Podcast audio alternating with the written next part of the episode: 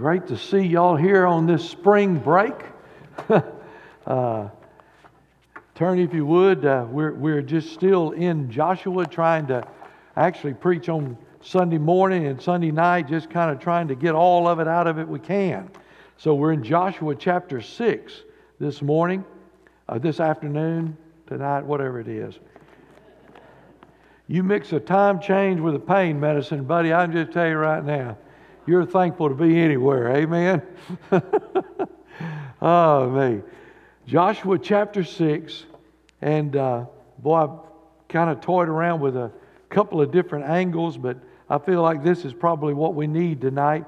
We'll cover, actually, it'll be over the whole chapter, uh, first 21 verses of it in Joshua chapter 6. So we think about how to make your walls fall down flat. You know, not only did did the walls at Jericho uh, fall over, but they fell down flat. Now, that's another miracle within itself. Our, our children sing songs, and, and, we're going to continue to sing them, even though they're wrong. Uh, but we're going to continue to sing them. But they sing that song, Joshua fought the battle of Jericho. Uh, Joshua didn't fight the battle of Jericho. God fought the battle of Jericho. Joshua just happened to be there marching around with a lantern in his hand with some trumpets when all of it took place. Uh, Israel has finally crossed the Jordan River. They prepared themselves spiritually. You remember, Joshua said, Consecrate yourself, separate yourself this day, because you've never gone this way before. You've never uh, uh, been this way before. One, one of the things that, that uh, Brother Herman and I kind of just flash back and forth on is we, we really have the same goal in, in life is i want to go where i've never been before and i want to see what i've never seen before. Now i tie that in spiritually. I, I, i'd love to see one more old-fashioned revival before i left this earth. And you say well that's not going to happen. Things are going to get worse. No there's going to be pockets of revival so if there's going to be pockets of revival, I'm just praying, Lord, let it happen here. You know, uh, what is it? First, is, is it Proverbs 16:9 or First Chronicles 16:9 says the Lord is looking to and fro over the earth, uh, searching for someone that He can make Himself known to. I get up in the morning and say, Lord, here I am. You can make yourself known to me. But uh, they, they, they prepared themselves spiritually and they followed God's orders to the letter thus far. Now they're ready to begin the conquest of the promised land. And they're ready to claim for themselves the land that flows with milk and honey. But, just like most good things in life, it's not going to come cheap. There's going to have to be a thing called faith. Uh, there's going to have to be a thing, you know. I, I read. Uh, uh, well, I read th- uh, this a couple of weeks ago. I think I've mentioned it to you. The Lord feeds the sparrows, but He doesn't deliver the food to the nest. And I'm telling you, God may give us the promised land, but we still got to get up off our blessed assurance and walk by faith and conquer the land that God gave for us. And then the thing I heard this afternoon coming back, I thought, boy, that's rich. Because I was, first of all, going to preach tonight on being an overcomer. But I thought, you know, the Wednesday night crowd, they are the overcomers. Uh, they, uh, the ones that are not overcomers are the ones that are not here tonight. So, but anyway, on the radio coming home, uh, there was a song somebody sang. I don't know who. Uh, we listened to contemporary. Uh, when my wife's in there, we have to backslide and get to the contemporary music.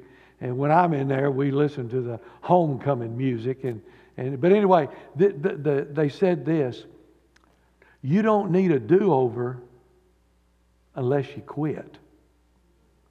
What you need is a comeback. Oh, whoa, that's rich too. You know, so many people are saying, let's just start over. Well, the only reason you'd ever need to start over is if you just quit. If you still trusting and plugging along, you don't need to start over. You need a comeback. Most of us tonight on a Wednesday night probably don't need a do over, we need a comeback. People say, well, if we just had another Pentecostal, we don't need another Pentecostal. Uh, the Pentecostal day of Pentecost was here for a, for a purpose. The Holy Spirit came down that day. The New Testament church started that day, and we don't need the Holy Spirit to come down. He's already here. So we don't need another Pentecost. We don't need another do over. We need a comeback. So for Israel, Jericho would be a benchmark here uh, because it was at Jericho that they'd really flex their muscles and they would uh, conquer this thing. They're going to experience a military victory like no other. Uh, just try to put your shoes, uh, yourself in the shoes of those Israelite soldiers. Uh, for most of these men, Jericho was the first city they'd ever seen uh, that was surrounded by huge walls. They didn't have that over in Egypt. We're talking huge walls. Uh, it, it, must have, if they looked at those walls, it may thought, good grief, it must be impossible to go across those walls.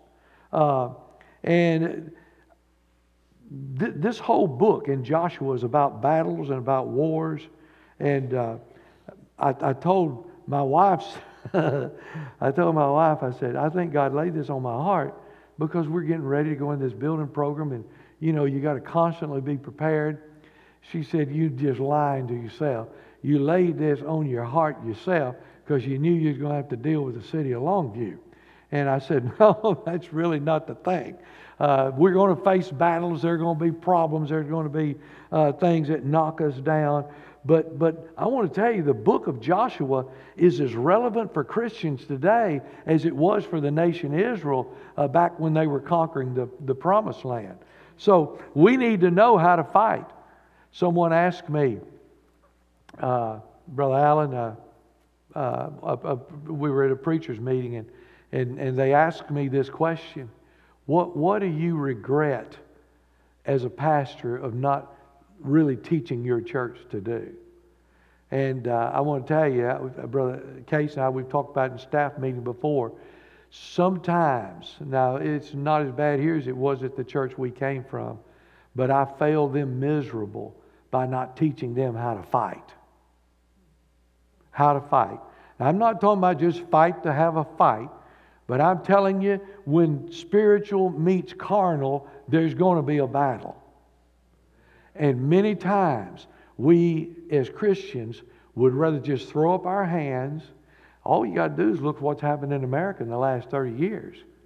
It's a whole lot easier just to shut our mouth, sit in our little churches and be walled up and not stir up anything outside. And I'm telling you, in this world that we live in, we need to learn how to fight. He was a fighter. Jesus was a fighter. That's exactly right.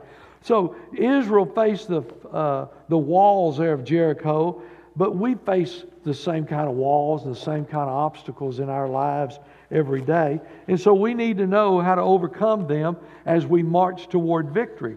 And uh, this passage holds the answer for us. First of all, you see in verse 1, Jericho was straightly shut up because of the children of Israel. None went out, none came in. Remember, uh, Rahab has already told them, the spies, we're all scared to death. Not of you. We're not scared of your army. We're not scared of the nation Israel. But we done heard what your God did. We heard your God opened up the Red Sea and then swallowed it up and wiped out the entire Egyptian army. We heard your God provided manna every day. He provided water. He provided a cloud to travel by. We heard your God uh, parted the Jordan River and the waters heaped up, stood up straight. And we're scared to death that your God's going to come wipe us out.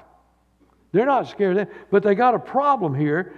Jericho, the oldest city uh, known in the world and uh, it was surrounded by massive two stone walls. The outer wall was six foot thick and 20 foot high.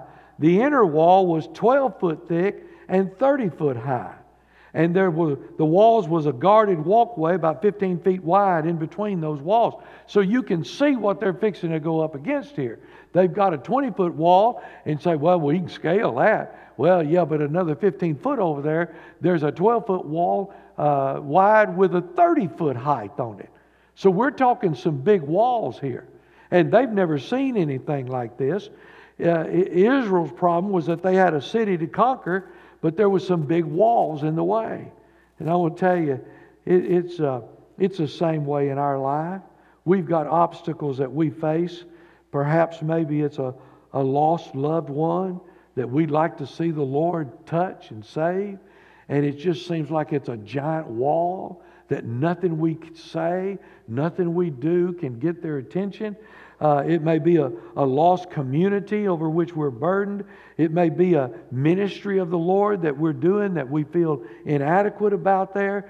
It may be family trouble that tears at our hearts and leaves us wondering what in the world to do.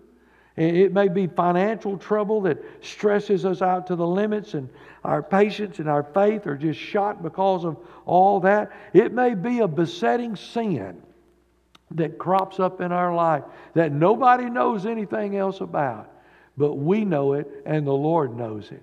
And it continually comes back. It's like a huge wall. And we've said, Lord, how are we going to get over that wall? How are we going to conquer it? Well, look at the first thing is learn not to look at our obstacles as dead ends.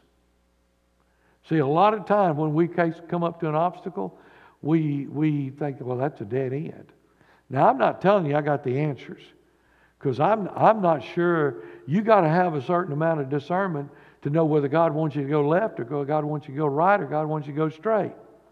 And you come up to a dead end place, that could be God saying, you don't need to go any further. It could be the devil throwing an obstacle in your way. The only way you're going to know is if you're walking with God. When you're walking with God, He'll show you what's an obstacle. I hear people say, uh, where God closes a door, He opens a window. Well, it may be the devil opening that window. It may be God shut the door to try to tell you not to go through there. And the devil comes over since the door's shut, says, Hey, here's a way in. Come on in this way. This is what you wanted. It may, you know, it may be God. It may, so you, you, we're facing all of that. Uh, the greatest, uh, 2 Corinthians chapter 12. Look, look there with me. Uh, 2 Corinthians chapter 12, verse 7. I meant to line these up before, but I didn't. I'd rather sit out there and drink coffee with the guys and enjoy it. You need to look in your Bible anyway. 2 Corinthians chapter 12, verse 7. Uh, and lest I should be exalted above measure through the abundance of the revelations, there was given to me a thorn in the flesh, the messenger of Satan to buffet me, lest I should be exalted above measure. Now that's pretty well self explanatory. God doesn't want him to get the big head. And he's done figured this out that lest I exalt myself above measure, God sent Satan to buffet me so that I'd be sure that I wouldn't do that. And then verse 8 For this thing I besought the Lord three times that it might depart from me. And he said unto me, My grace is sufficient for thee. My strength is made perfect in weakness. Most gladly, therefore, will I rather glory in my infirmities, that the power of Christ may rest upon me.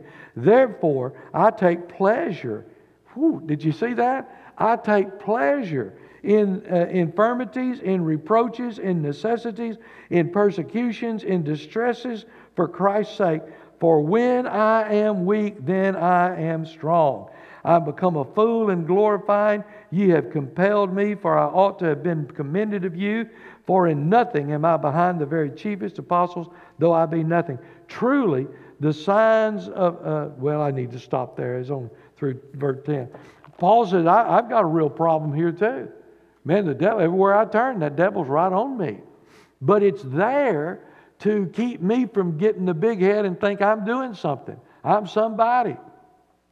Let me tell you, when you begin to think, I got this covered, that's when you're in trouble. That's when you're in trouble. Uh, we, we, we mm, I, I just need to move on. Israel had a problem. And those problems, those two big walls. And there's some of us in this room tonight, we've got some problems. And those problems look like dead ends. They look like there's no way in the world. So we've got a problem. Don't look at that problem as a dead end. All right? Second thing, though, not only did Israel have a problem, here's where it gets good. Israel had a promise. they got a problem, all right, but God done made them a promise. Uh, Joshua and all the men of war stood looking at those walls around that great city, and God had a word of comfort for their hearts. He promised Israel the victory before they ever attacked Jericho. He said, You're going to have the victory. I'm going to give it to you before they ever entered their battle. We've got the Lord's promises. Uh, and, and I don't have time tonight to go through these, but I just jotted down. You might want to jot this down. We have His promise that our weapons are powerful through God.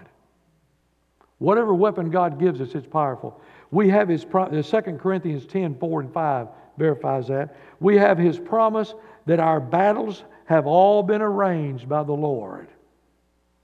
I was studying that this week, and the Lord said, You, you idiot, you thought you had this thing mapped out? I, I got the battles arranged. They're already set up. Romans 8 28 guarantees us that everything works uh, uh, good according to those who love the Lord and are called according to his purpose. That, that, that, that's a promise. That's a promise of God. 2 Corinthians 4:17, same thing.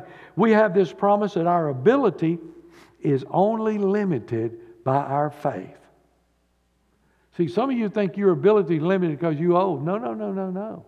No, when you're weak, that's when he's strong. Your ability is only limited by your faith. Philippians 4:13, I can do some things through Christ who strengthens me. Oh, I can do all things. It's by faith. It's by faith. And then uh, Ephesians 3:20 also. We have his promise of power in the day of battle, Ephesians 6:10, when he's talking about the spiritual warfare. We've got his promise of ongoing victory, 1 Corinthians 15:57. Death, where's thy sting? Hey, you know where it is? It's been conquered. Jesus conquered death. Jesus conquered hell. Jesus conquered the grave. The things that we're worried about the most in dying. Now, you may not be, but I'll tell you right now, I'm worried about dying. I am. I'm just telling you right now. I can't even have a, a blame uh, MRI without getting shook up. Uh, you know what I worry about? I worry about laying up somewhere with tubes and everything on me. Man, I'm telling you what, I don't know if I can do that or not. But I guess it was two Sundays ago or, or three, I sat back there in the office. I said, God, man, this arm is killing me. I don't feel like going out there. I cannot do it. And I almost buzzed Brother Case and said, You're going to have preach today. And God, just like He sat down on that couch and said, Listen, I'm with you whether you're hurting or whether you're rejoicing. Get up and go do what I told you to do. I'm telling you, God will equip us to do what we need to do. I'm not telling it's going to always be easy. It's not easy. Ongoing victory. We've got the promise of God that we'll never fight alone. Even when I'm in the middle of a war, I'm not by myself. Everything I read in this book here shows me that as long as I'm on God's side, as long as God's in control of what's going on, me and God make a majority. I mean, if I, I even when I don't think I can do it, if God's there, He makes. I, we could go all through. Remember when the Elisha, the, the prophet, come running to him? My soul, we're in a mess. We're in a mess. The enemy's lined up all around us, and he prayed, Lord, open his eyes and let him see what's out there. And there were twice as many of the angels of good that there were of the others, you know. Sometimes we just need to say, Praise the Lord, open my eyes. You know, this thing's, most of the time, our problems are not as big as we think they are. Most of the time. We have a natural tendency as human beings to make things worse than they are. Now, sometimes they do pan out bad. But I'm telling you, in your life, you just stop and you just look at what you thought was going to be bad. Nine times out of ten, 24 hours later, it wasn't nearly as bad as you thought it was going to be. That's just human nature. But God is always with us. We never will fight alone. We've got a promise that when the battle is over, we'll separate the we'll celebrate the victory in His presence. John 14, 1 through 3. I go to prepare a place for you that where I am, there you may be also. And if I go and prepare a place for you, I'll come again and receive you unto myself. Because in my Father's house are many mansions. Mm. We're going to we're going to celebrate victory in His presence. So as we face these walled cities in our life, we need to learn to believe the Lord. Take Him at His word. Take Him at His word. Anybody here He's ever lied to? How many of y'all had a preacher lie to you? I guarantee you, every one of us have. You've had a deacon lie to you. How many preachers have had church members lie to you? Huh? I, I, I, that's part. But I want to tell you, in all my ministry, God's never lied to me. He's never backed down, never lied. Uh, I just don't believe Jesus saved us to be defeated.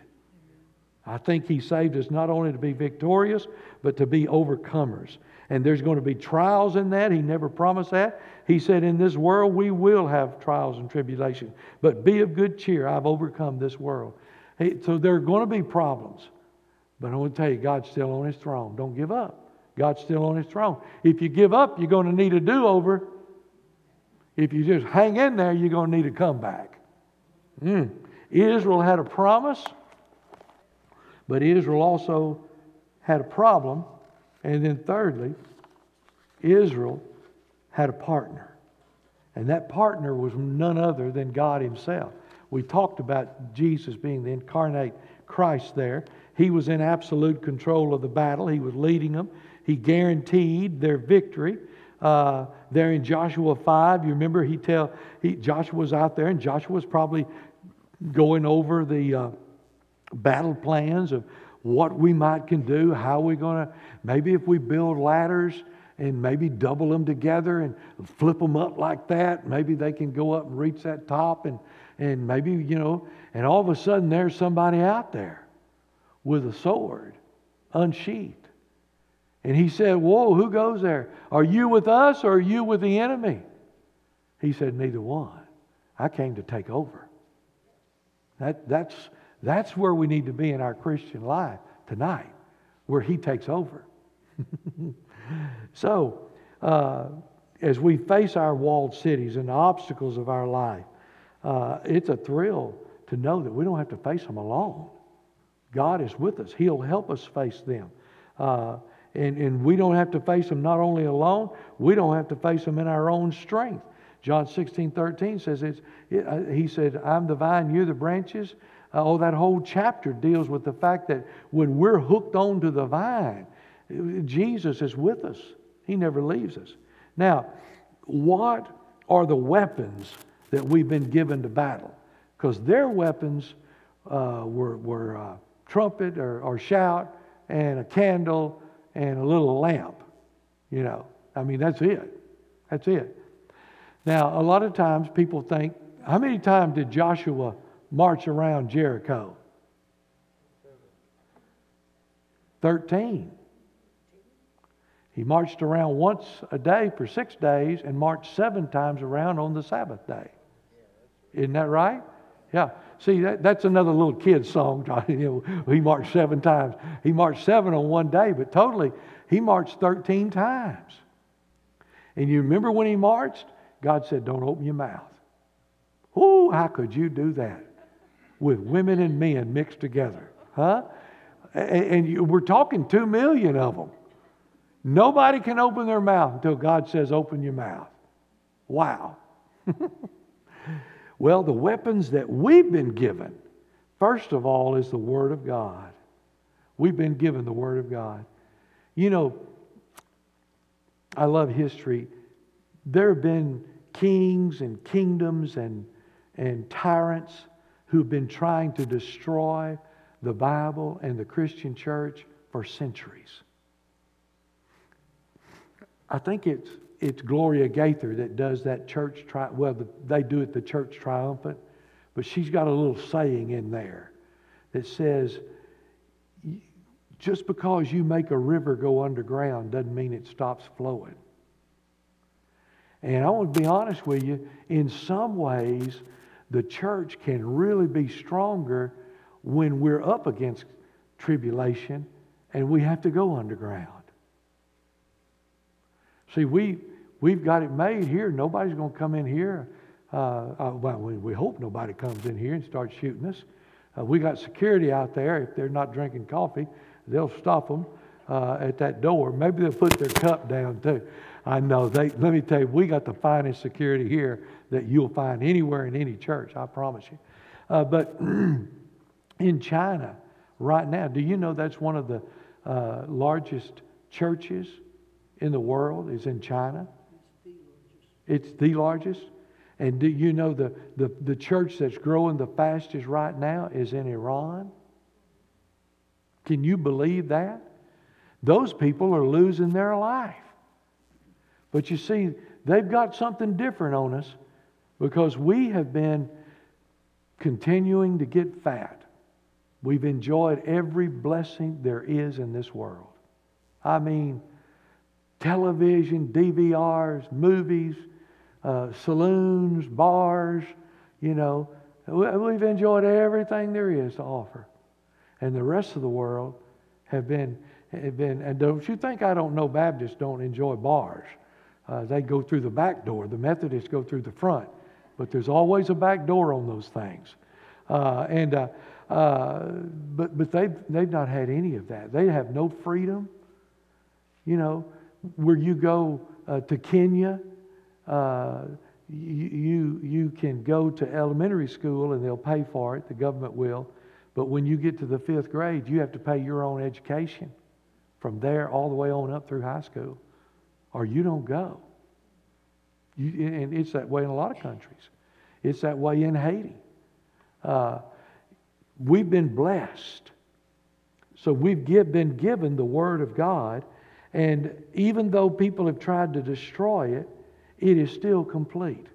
Now, I'm not one of those that's, that's going to argue over a translation. People often ask me, why do you still use the King James? Well, I have one pet peeve that Southern Baptists, I think, have messed up completely. When I was a kid growing up, our whole Sunday school memorized Scripture. Our whole church memorized Scripture. Our church stood up and quoted Scripture.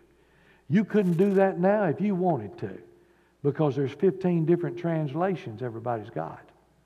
But when there was one translation, we were all together in it. Now, I use the King James because number one, uh, I, I, I think it's still the best translation. I use it number two because I was raised up on it, and my daddy taught me that whatever brought me to the dance, keep them. So I keep that too. But number three, uh, I, I don't find anybody that has been willing to fight for the New American Standard or the Living Bible. I mean, they like it and all that. But I want to tell you, I know some old men around here that'll fight for the King James. so you got to keep them calm, all right? Uh, but I'm not talking about translation. Whichever translation you want, read it. I never will forget Carlos McLeod one time getting up in front of a whole group in Texas in Dallas. It, this big group that was meeting, talking about church growth and all that. And he says, Absolutely, this has got to be the dumbest crowd I've ever been in front of in my life. And those are all doctors and PhDs and all of those. He said, Any program will work if you work the program. The Roman road is still just as good a way to lead somebody to Christ as any new thing today is. It's, it's just as good. The problem is we don't work the program. And I, I, could say that here too, but anyway, I won't. I'll get off. We, have got the Bible. We ought to be reading the Bible. We ought to be reading it. Uh, man, I, I, I'm not sure that I'm as serious about the Bible as I was. I remember in my younger days of pastor, Brother Sandy, I would put a tape recorder up there and I'd have the Bible playing 24 hours a day in the Lord's house. Because I believe in the power of the Word of God. I don't, I don't do that anymore. I mean, you know, we, we've forgotten or we've just Think, well, you know, I mean, we, we've got to do it. God's going to bring us the food, but we got to we got to get out and go get it.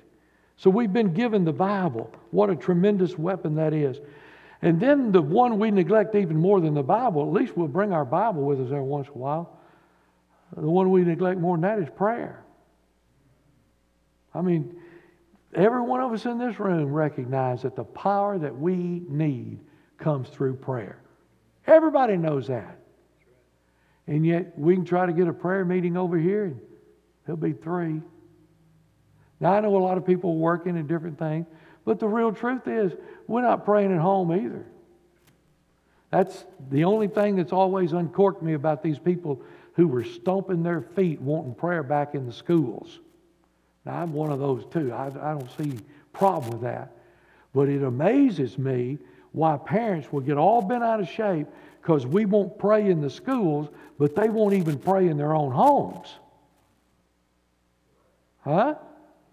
I mean, let's just be honest. Maybe if we were praying in our own homes, we might be able to pray in the schools. And incidentally, kids can pray wherever they want to.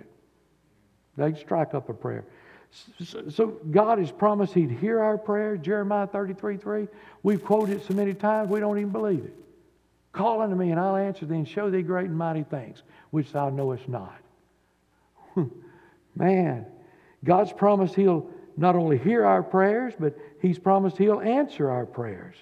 1 John 5, 14 and 15. He's promised He'll help us pray. In Romans 8, 26 and 27, when we come to the place where we don't even know what to pray, He will groan for us and offer prayers up for us, and we don't even know what the prayers are.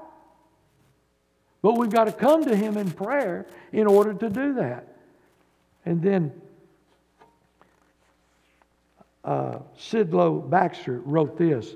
He said, Men may spurn our appeals reject our message, oppose our argument, but they're helpless against our prayers. I mean, you, you want to burn somebody up, just start praying for them. They can't do anything about it.